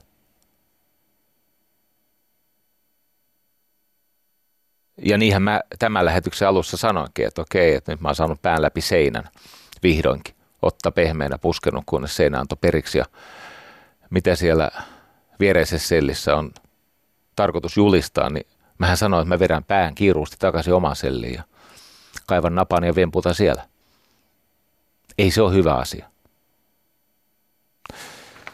Tämä The End of Men and the Rise of Women, niin mulla ei ole mitään sitä vastaan, että naisten valta kasvaa. Ei tietenkään. Sehän parantaa kaikkien asemaa. Joka ikisen asema tässä maailmassa paranee, jos naisten valta kasvaa. Ilmastonmuutos hidastuu, se saattaisi jopa pysähtyä. Se on selvää, että syntyvyys laskisi, väkivallan määrä laskisi, sotien määrä vähenisi, tulojako kohenisi, siis ihan oikeasti taloudellinen tasa-arvo paranisi, tiede edistyisi nopeammin – nyt perkeleen muistanut, kun piti muistaa, että sentään mulla on ihana lähdekirja semmoisista naistiedemiehistä, jotka on keksinyt kaikkea aivan järkyttävän nerokasta, siis semmoista, mistä me palvomme Nobel-palkittuja miehiä, kun keksinyt teki naiset. Mun piti ottaa se mukaan ja kaivaa sieltä muutama historiallinen esimerkki. Pyydän anteeksi, olen siis tehnyt kaikkeni valmistautuakseni tähän lähetykseen ja olen saanut tähän riittävää tukea – mutta unohdin sen kirjan. Nyt en muista varmasti, mutta siis tämmöisiä fysiikan läpimurtojuttuja. Marie Curie sai sentään nimensä historiaa, mutta siellä on ihan vastaavia niin kuin sen ratkaisevia, siis liittyy näihin äh, tota, viime vuosisadan läpimurtojuttuihin, niin ihan pokkana ne naiset ohitettiin. Nyt jos naisten valtaosama kasvaa, niin tietenkin nämä jutut paranee. Tiede edistyy nopeammin. Ja sitten osa siitä tieteestä tokenee tämmöisestä pseudotiedejutusta. Ja ehkä tämän lähetyksen lopussa saatan puhua vähän sukupuolen tutkimuksesta. Mutta hmm. semmoinen hahmo kuin Roxanne Gay. Roxanne Gay. Hänellä on semmoinen teksti kuin Bad Feminist – Ja idis on se, että paras tapa olla paha on olla hyvä. Bad feminist viittaa siis siihen ajatukseen, että hän ei suostu kenenkään talutusnuorassa kulkemaan. Hän, hän siteraa tällaista Shankar Vedatumia, hän tiedekirjailija, joka pohtii näitä kätkettyjä sukupuolibiaksia, sukupuolivinoomia. Ja se menee näin, ja joka, jokainen meistä moraalisista pelkureista voisi muistaa tämän, minä myös. Shankar Vendantum jotka uivat virran mukana, kuvittelevat aina olevansa hyviä uimareita. Ne taas, jotka uivat vastavirtaan, eivät ehkä koskaan tajua, kuinka vahvoja uimareita he ovatkaan. Tämä on pelottava ajatus, kun tämä on totta. Ne, jotka ui virran mukana, niillähän on tämmöinen niin kuin, eh, omaan uimiseen liittyvä hybris, että mä oon valtava hyvä uimari, kun sä meet virran mukana. Ja tästä on ihan karmeet määrät tämmöisiä esimerkkejä. Vaikka Juha Tynkkynen aikoinaan Broadcastersissa opetti minulle tämmöisen kiinnostavan journalismin lähtökohdan, tämän name the names, name the names, jopa tässä lähetyksessä mä olen koettanut pitää näitä nimiä minimissä. Enkä hal- johtuen siitä, että tässä valta-asemassa täytyy vakavasti miettiä, että milloin jonkun nimen lausuminen missään vähänkin teoriassakin negatiivisessa merkityksessä tai eh, epätasa-arvoistavassa eh, kontekstissa on perusteltu. Voin perustella tähän asti lausumani nimet, mutta pidättäydyn tyyliin 80 prosentista nimistä tässä lähetyksessä. Mutta yhtä kaikki tämä ajatus, ne jotka uivat virran mukana kuvittelevat aina olevansa hyviä uimareita. Ne taas, jotka uivat vastavirtaan, eivät ehkä koskaan tajua, kuinka vahvoja uimareita he ovatkaan. No meillä on Roxanne Gay, ja hän on sen, sitä mieltä, että feminismin pitäisi olla sit oikeasti loppujen lopuksi mieluummin inklusiivista eli mukaanottavaa kuin eksklusiivista. Ja tämä eksklusiivisuus huolimatta vaikka intersektionaalisuudesta, niin kyllä sen sävy, sen tunnelma on ulos sulkeva.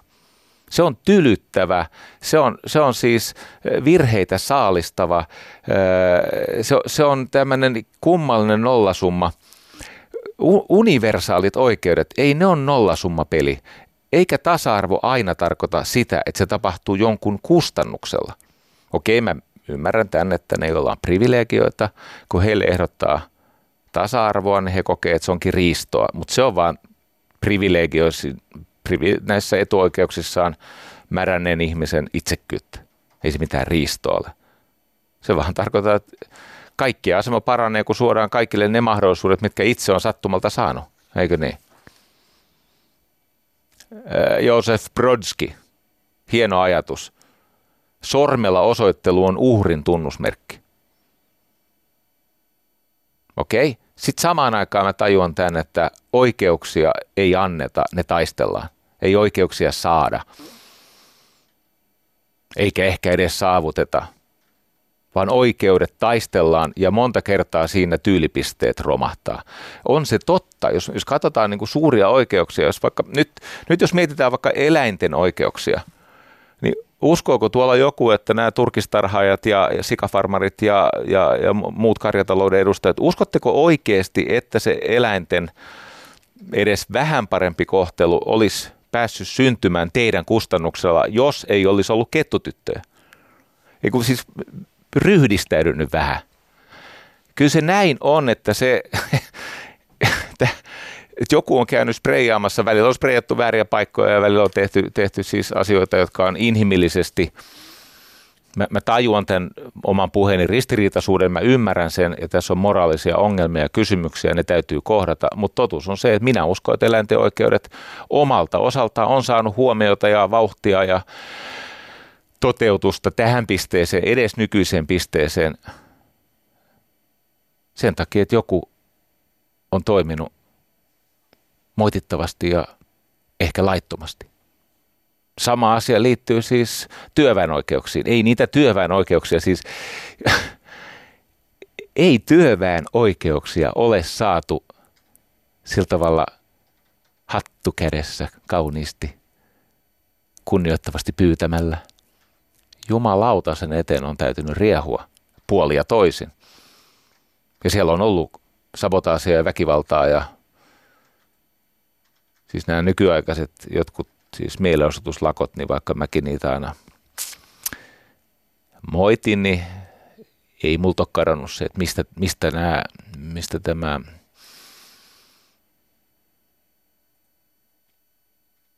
minun sisälläni kiehuu. Haluan huutaa sinulle. Haluan myös kiroilla, jos mahdollista. Pidättelin tässä, olin mielestäni melko maltillinen tuossa FM-jaksoalueella, mutta nyt tulee tämmöisiä ajatuksia, joita vaikea hillitä ja varmaan se johtaa siihen, että ensimmäinen, no ja ei mennä tälle alueelle kaikkea tajusta vitsiksi, mutta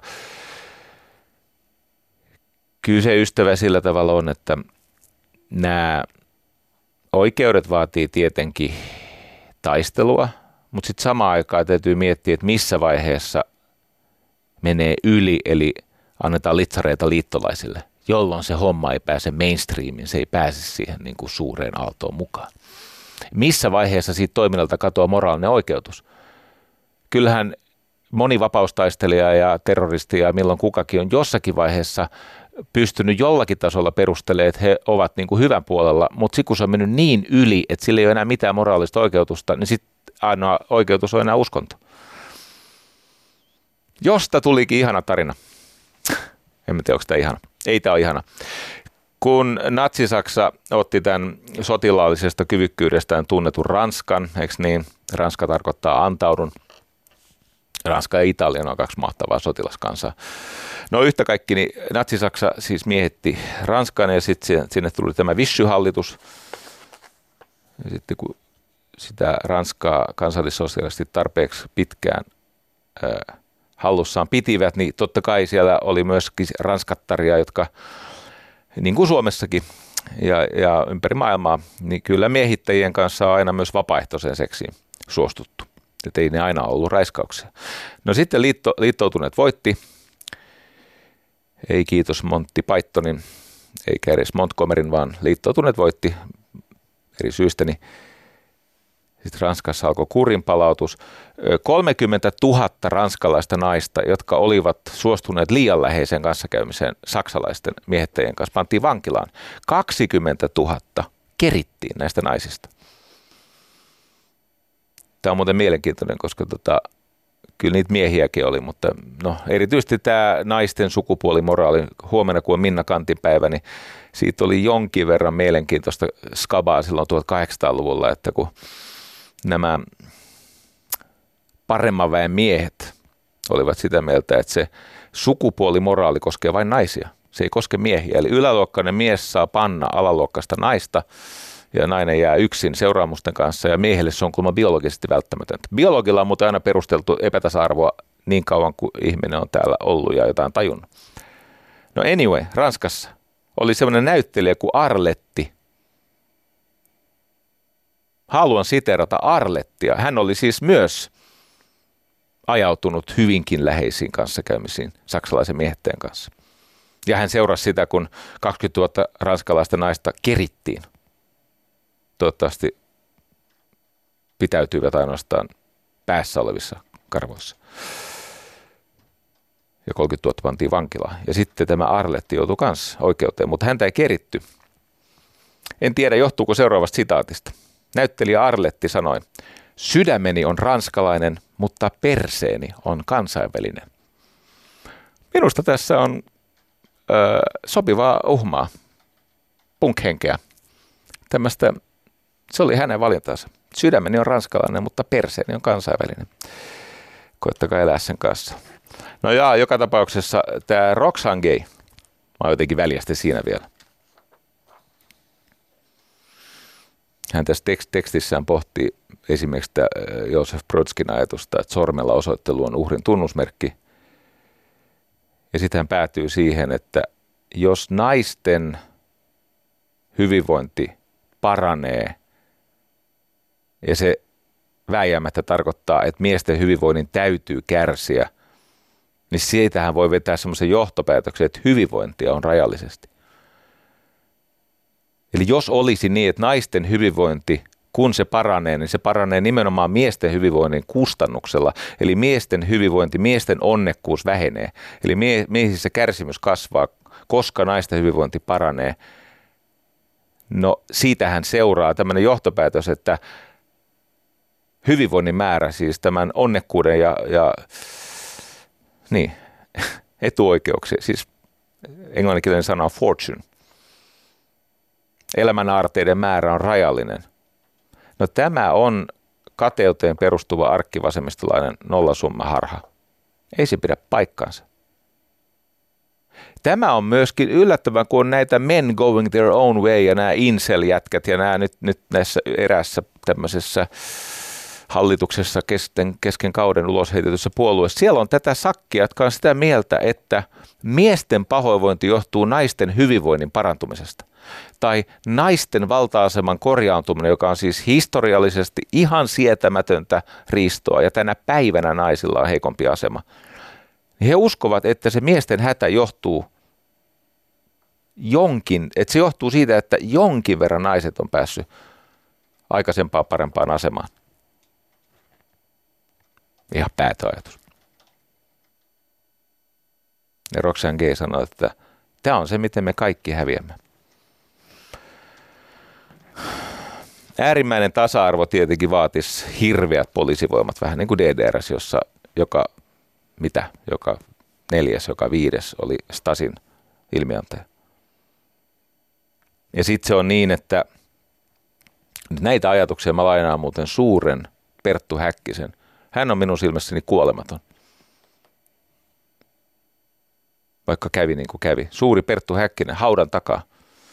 Hän 2013 teki hieno jutun, tietenkin ansiokkaamman kuin mihin minä pystyn, öö, feminismistä.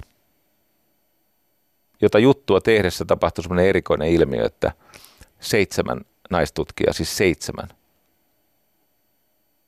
naistutkija, feministiä kieltäytyi tulemasta. Okei. Okay. Aika erikoinen ajatus. No joka tapauksessa se, se on kertakaikkisen mainio, 56 minuuttia suostelen sitä kaikille, eikä se ole mitenkään taantumuksellista, vaikka siinä on ehkä yksi sellainen kohta, jossa puolustellaan semmoista patriarkaatin ilmiötä kuin evoluutio. Sekin on nykyisin patriarkaatti. Evoluutio. Joo, no mutta yhtä kaikki, ja biologi. Mutta yhtä, se, siis hän toteaa näin, että mä, mä nyt aika vapaasti menen tätä. Siellä oli tämmöinen tutkija kuin Osmo Tammisalo, jota mäkin olen siterannut täällä, jonka ajatus on se, että äärimmäisen tasa-arvon ihanne, siis tämmöisen totalitaristisen tasa-arvon ihanne johtaa tietenkin ahdasmieliseen lakihenkisyyteen.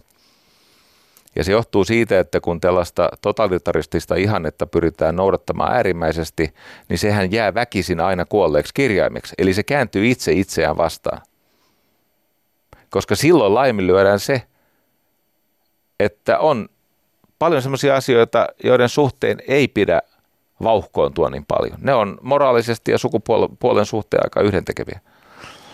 Suomalaisen sosiologian isä, Edward Westermark. Hän oli antropologia, sosiologia ja ties vaikka mitä. Edward Westermark sanoi, että ne, joiden mieli askartelee alati velvollisuuksissa, tulevat epäinhimillisiksi, suvaitsemattomiksi ja todella sietämättömiksi. Totta. Ne, joiden mieli askartelee alati velvollisuuksissa, tulevat epäinhimillisiksi, suvaitsemattomiksi ja todella sietämättömiksi. Eli samaan aikaan, kun täytyy vaatia itse kultakin, itseltäni varsinkin, omien vakaumusten jatkuvaa tarkistamista. Se, mitä mä olen tässä viime vuosina jo vuosikymmeninä saanut oppia, mä oon oppinut ihmisiltä, joiden ideat loukkaavat mun aikaisempaa maailmankuvaa. Ei voi oppia, ei pääse eteenpäin, ellei synny kognitiivista dissonanssia. Ellei jonkun ideat loukkaa sun nykyistä maailmankuvaa. Ellei se salli, että joku sua perehtyneempi ihminen sotkee sun peliä. Sitähän se on. Eli samalla kun pitää vaatia omien vakaumusten jatkuvaa tarkistamista, niin ei silti äärimmäisyyksiin menevää ihanteiden pakottamista.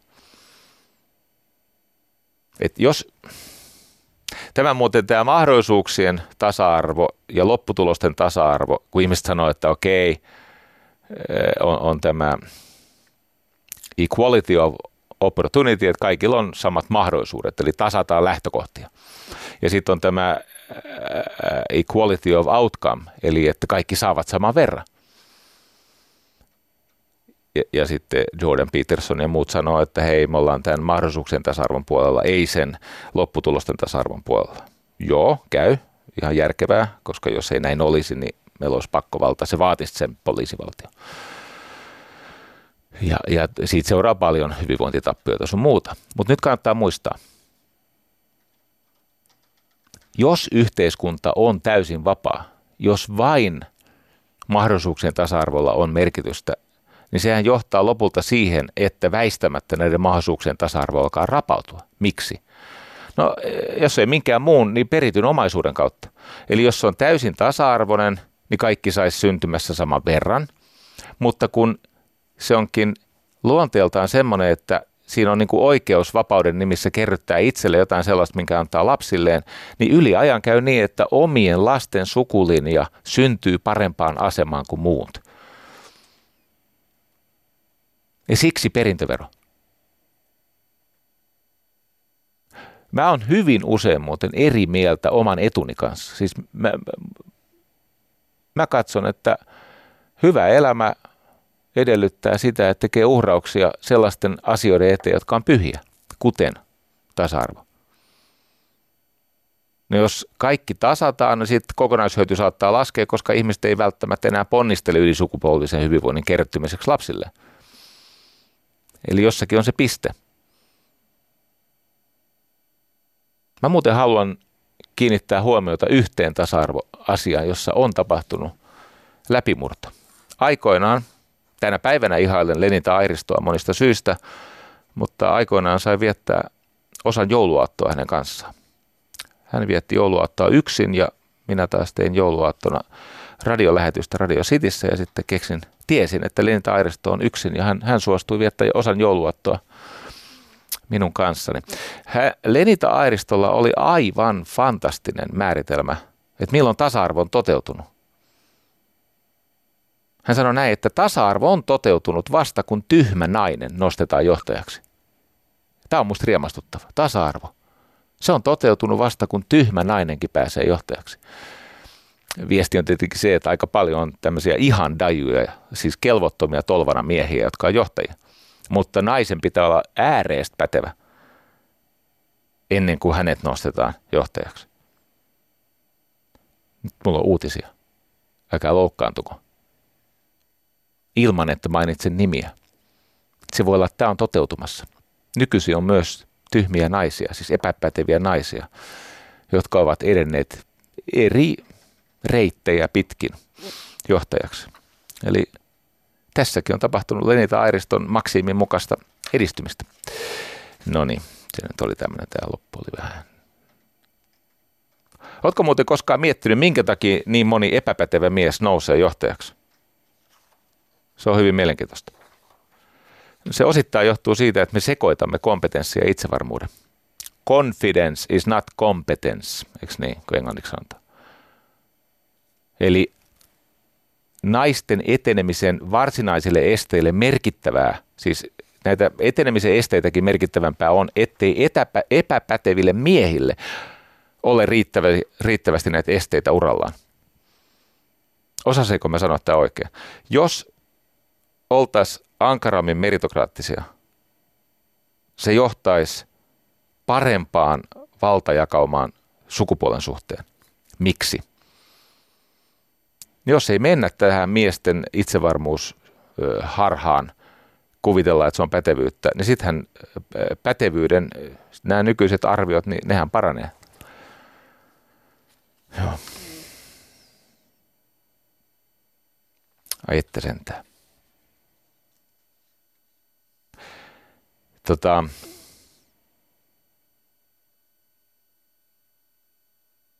moni meistä ihailee äh, Hararia. Ja Harari ajattelijana onkin pätevä. Mutta hänellä on yksi häiritsevä ajatus. Hän esittää, että miehet hallitsee maailmaa ei sen takia, että ne on fyysisesti vahvempia, vaan sen takia, että ne tekee keskenään parempaa yhteistyötä. Eli tämä hyvä veli toimii paremmin kuin hyvä sisko. Eli hän, hän ikään kuin esittää, että no mekin tunnemme tämän sanonnan, että nainen on naiselle susi, että jostain syystä on paljon naisia, jotka tukee semmoista vanhakantaista patriarkkaista valta-asetelmaa. No se on tietenkin heille edullista, mutta, mutta tota, ei se sitä juttua koskaan varsinaisesti korjaa.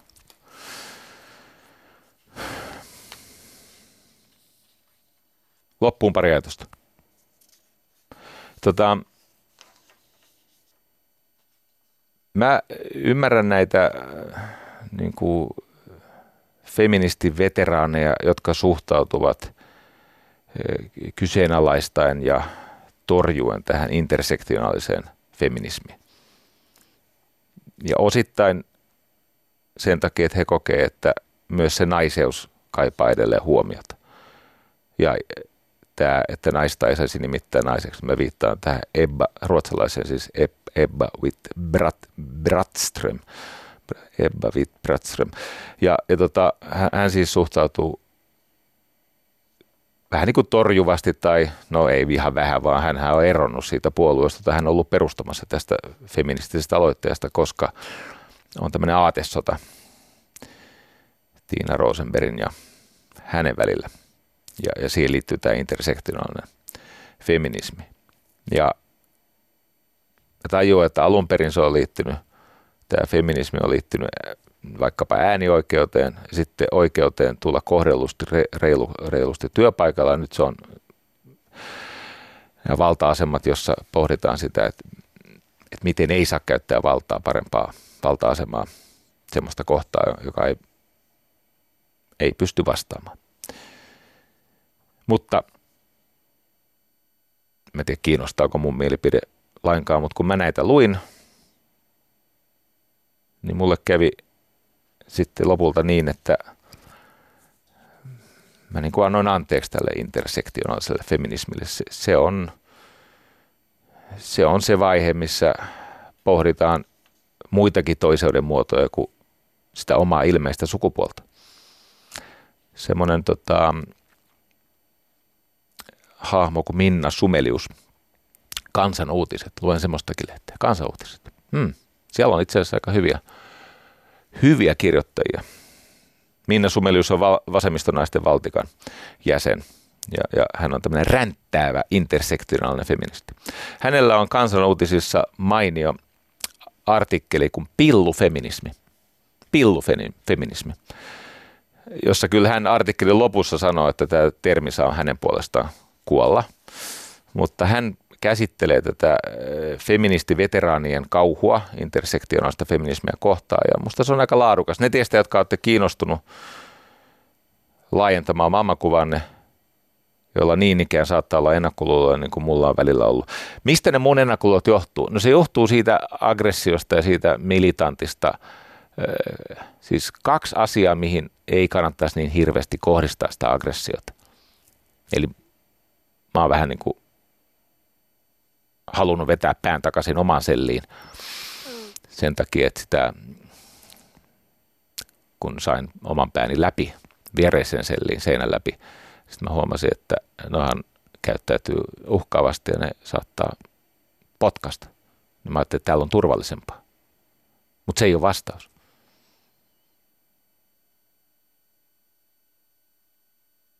Kyllä se vastaus on, että kestää sitä Eikö niin, että ensin on teesi, liittyköön se kaikenlaisten ryhmien, jotka ovat siinä toiseuden asemassa. On se sitten kysymys ihmisen etnisestä taustasta tai esimerkiksi siitä, että hän on esimerkiksi ee, poikkeuksellisen kalori, kaloriylijäämäinen. Hänen kaloritaseensa on jättiläisväisesti ylijäämäinen, miten se ikinä nykyisin korrektisti sanotaankaan. Tai sukupuolinen suuntautuneisuus tai mikä tahansa. Ensin on teesi, sitten sitä kohtaan tulee antiteesi, vastareaktio. Ja kaikkia kyselyä, kaikkea pohdintaa ja uteliaisuutta ei pidä kuvitella. Nyt se on antiteesi. E, e, emme me aina, kun me kysymme tai olemme uteliaita tai olemme vähän varovasti eri mieltä, niin emme me ole aina sitä mieltä, että sulla ei ole oikeutusta olla jotain mieltä. Me olemme vaan niin kuin vähän hämmentyneitä. E, e eikä silloin vedetä vastapalloon. Ne litsarit liittolaisille johtaa se jutun marginalisoitumiseen, oman jutun marginalisoitumiseen. Eli ensimmäinen ajatus, minkä takia mulla on ollut vaikeaa, ja sitten mä koitan tehdä parannustyötä – oikeasti koitan tehdä parannustyötä tota, tämän suhteen. Ensimmäinen on, on, on tämä, että miten suhtaudutaan liittolaisiin. Ja sitten toinen. Toinen liittyy siihen, että mikä on suhde niin kuin todellisuuteen. Ja tämän, että mun tekisi mieli puhua pidempään. Mä saan, mutta ehkä mun ei tule. Mutta yhtä kaikki, niin, niin to, tässä Perttu Häkkisen ma- mainiossa, mainiossa tota, lähetyksessä, niin se päättyy semmoiseen, että pohditaan, että minkä takia, lähinnä siis Osmo Tammisalo pohtii, että minkä, minkä takia on niin paljon sitä biologia kielteisyyttä. Ja, ja hän, hän kuvaa tämmöistä, missä ollaan niin kuin sodassa todellisuuden kanssa. Tämä, tämä on tosi kiinnostava. No okei, nyt joku voi sanoa, että no mistä sä tiedät, että on todellisuutta? Että mistä mä tiedän, että painovoima on olemassa? Mistä mä tiedän, että sähkömagneettinen säteily noudattaa tiettyjä lakeja? Mistä mä tiedän, että eikö niin, maa, maa, ilma tai maailmankaikkeus ei ole 6000 vuotta vanha, vaan se on vanhempi. No on olemassa asioita, joihin voi kohdistaa ihan oikeasti tämmöistä luonnontieteellistä täysin falsifioitua hypoteesia, joka sitten testautuu todeksi. Tämmöisiä asioita on, kuten painovoima. Niin tämä menee niin hulluksi. Mä joudun siis kelaamaan tämän äh, Perttu Häkkisen lähetyksen useita kertoja, että mä sain tämän niin kuin sanan tarkasti. Eli se menee näin, tämä äh, Osmo Tammisalo kuvaa että vuoden 2010 väitöskirja, se kuvaa, se väitöskirja on feministinen kertomusanalyysi ja kulttuurillinen kontekstualisointi evoluutiobiologian, se, evoluutiobiologiassa tämä lisääntyminen tuottaa kertomuksen logiikan, eli halu lisääntyä näyttäytyä, näyttäytyy evoluutiota ajavana voimana. No tähän saakka ei ole mitään ongelmaa, on ihan helvetin huonoa tekstiä, mutta tämähän on totta, että halu lisääntyä näyttäytyy, näyttäytyy evoluutiota ajavana voimana. Joo, mä ymmärrän, että on latautunut sana, tuo näyttäytyy. Mutta sitten tulee, koska evoluutiokertomuksen symbolinen jatkuminen riippuu lisääntymisen ja siten tekstuaalisen uudistamisen onnistumisesta, mahdollinen epäonnistuminen uhkaa kertomuksen jatkumista nostattain kulttuurillisia pelkoja, joita evoluutiokertomukset pyrkivät rauhoittelemaan. Nyt mä tiedän, että tämän kuulijoista siis Heikki Soini ehkä pystyi seuraamaan tätä ja sinä, mutta ei kukaan sun kaveris – Eli siis tällä koitetaan sanoa, että evoluutiokertomus on vain narratiivi, joka pyrkii rauhoittelemaan joitakin kulttuurillisia pelkoja, jotka liittyy lisääntymiseen. Tämä on ihan käsittämätön humpuuki. Tämä on shaibaa, ystävä. Älä tämmöiseen. Kato siis, tämä, kun se on niin tärkeä se juttu, tämä on dosentti tämä ihminen. Se on saanut kymmeniä tuhansia jatkorahoitusta tähän. Siis tämä sukupuolen tutkimus, kun se on tällaista niin kuin ihan päätöntä paskaa Kasko painovoimaa kiistä. Painovoima on patriarkaatin keksintö. Kun vaihtoehto on Anne Moilanen. Mä haluan tämän niin kuin kuvata, siis mä en nyt lue tätä uudestaan, sä voit kelailla tätä edestakaisin ja katsoa, saat sä talteen. Ja sitten sä voit mennä sen, tota, siihen alkuperäiseen lähetykseen ja löytää sen sieltä. Mutta meillä on vaihtoehto. Ja tämä kysymys on häijy. Mutta se mittaa myös kysymykseen rehellisesti vastaavia ihmisten tämän hetkestä kehitystasoa. Anne Moilanen nimittäin tästä, tässä Must Read-tekstissään kysyy, ikään kuin esittää meille jokaiselle, vaikka minulle, kun mä oon vahvassa valta-asemassa. Eikö niin, mä täällä, vaikka mä täällä nyt vähän yleä ja milloin ketäkin haastan tässäkin lähetyksessä ja lähetän vähän rivien välistä viestejä, enkä niin lähetäkään Atte Jääskeläinen. Ha! Niin, tiedätkö, mä en varsinaisesti pelkää siis toimentuloni puolesta. Edes Heikki Soini ei ymmärrä pelätä, mutta hän on kuitenkin instituutio, hän ymmärtää asemansa hänen piti lähettää mulle työnahjausta. Se oli hyvä niin. No niin, anyway, mutta tämä Anne Moilasen meille jokaiselle ky, niin kuin itsellemme kysyttäväksi tarkoitettu syöttö, tämä on todella hyvä. Ja se kuuluu näin. Olenko pyrkinyt omasta valta-asetelmastani käsin alistamaan toista ihmistä seksuaalisesti tai muuten? Eli meidän kaikkien, jotka olemme hyvässä valta-asemassa, joilla on näitä etuoikeuksia, privilegioita. Vaikka tietenkin olen tässäkin lähetyksessä tuonut väärää tulta Herran alttarille ja mä oon väärä henkilö ja mulla on väärät mielipiteetkin. Mutta tämän suhteen mä haluan päättää tämän siihen, mistä mä aloitin näin, kun huomenna siis elämme Minna Kantin päivän.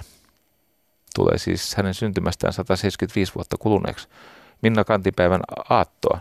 Tämä Anne Moilasen esittämä kysymys. Olenko pyrkinyt omasta valta-asetelmastani käsin alistamaan toista ihmistä, seksuaalisesti tai muuten? Nyt vastaus. Näin jälkikäteen ajatellen. Kyllä näin on saattanut käydä. Okei, siellä on kourittu ketään eikä luotu tilannetta, että jos annat, niin saat jotain muuta. Mitään tämmöistä ei ole, eikä ole vongattu, eikä vainottu, eikä muuta. Mutta olenko oikeasti käyttänyt omaa valta-asetelmaa siihen, että mä alistanut toista ihmistä, jos sen räikeän seksuaalisesti. Olenko esimerkiksi puhunut seksuaalisesti latautuneita asioita niin, että heikommassa valta-asetelmassa oleva ihminen on kokenut sen ahdistavana? Todennäköisesti. Kyllä. Olen käyttänyt epäasiallisesti omaa valtaani esimerkiksi puhumalla juttuja, että mä tiedän, että minun asemassa se ei aiheuta samaa stressitasoa eikä tämmöistä identiteettistressiä kuin toisessa. Tai olenko mä mitenkään muuten käyttänyt valta-asemaa hyväkseni alistaakseni toista ihmistä? No olen. Ehkä jopa tässä lähetyksessä, who knows? Ja vaikka se ei olisi räikeästi seksuaalisuuden puolella, seksuaalisuuden puolella mutta vallankäytön suhteen. Se kannattaa muistaa, tässä on kysymys vallasta enemmän kuin siitä niin kuin mitä seksiksi kutsutaan.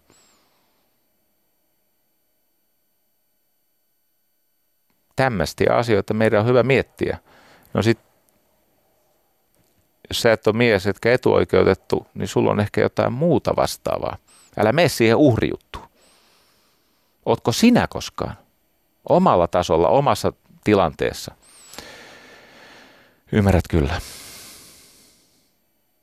Mä luulen, että mun ei tarvitse sittenkään viettää seuraavia öitä sikiöasennossa ja kuiva itkee ja ripuloida. Mutta ehkä jotain muita seuraamuksia tulee. No niin.